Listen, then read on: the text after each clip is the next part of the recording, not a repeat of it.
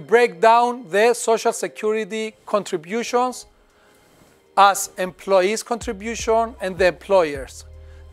The employee for this year pays, chips in to the social securities of the state 8.3%, while the employer chips in 8.3% employer's contribution, 2% cohesion fund, 1.2% redundancy fund, and 0.5% industrial training.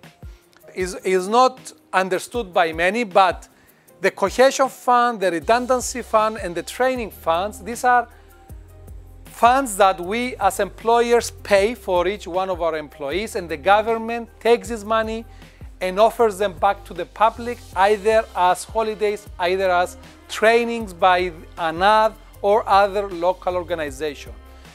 It's as if we contribute over and above to the social securities to the government so that it can take that money and pay and do stuff with them that will assist the workforce. The, the underlying point is that this money will help either the unemployed ones, either the employed ones who need to uplift their uh, skills and their competences, or even the employed persons by offering them subsidized funding programs.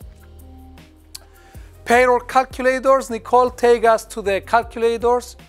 Go to the social insurance calculator, and this is how much social insurance gets deducted. If we put, let's put for instance 1,000 there, this is the cost for the employer, as I've discussed earlier on, which is 12%.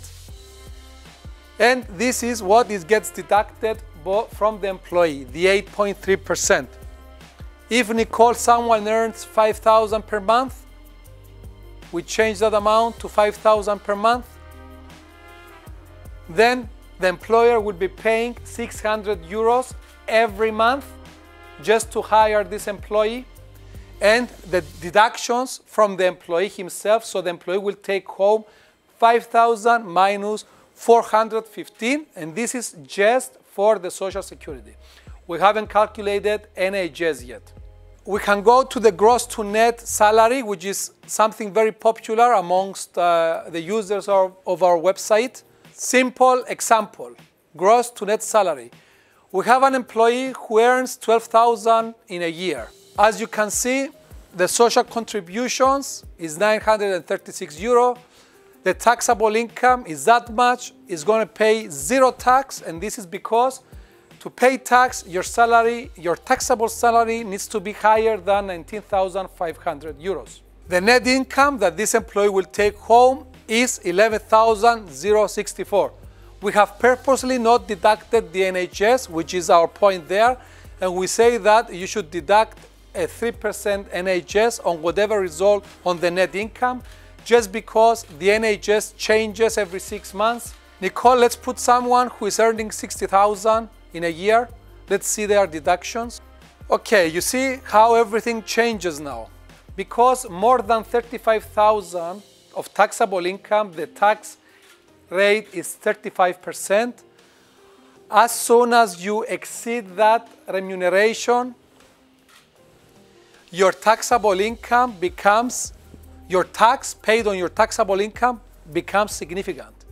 This person who is earning 60,000 will take home approximately 46,000. And that is because it has to pay social securities of 4,242 euros. It has to pay pay as you earn tax 9,611 plus the NHS, which is approximately 3%, which is not calculated here deliberately as I have mentioned. If we take this remuneration, Nicole, to 100,000, you're going to see a tremendous increase in the tax paid by this person. Someone who is earning 100,000 has to pay tax 23,000. It's almost 25% outright, plus Social Security. The Social Security doesn't go up because there is a ceiling. There is a ceiling, each year is different, and it caps the Social Security up to 4,242 euros.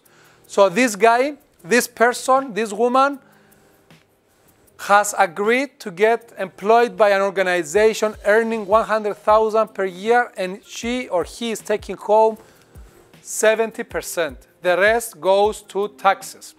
Overseas people can halve this tax, can pay 50% lower of this tax. This was an old tax incentive, first employment in the, the Republic rules for individuals earning more than 100,000.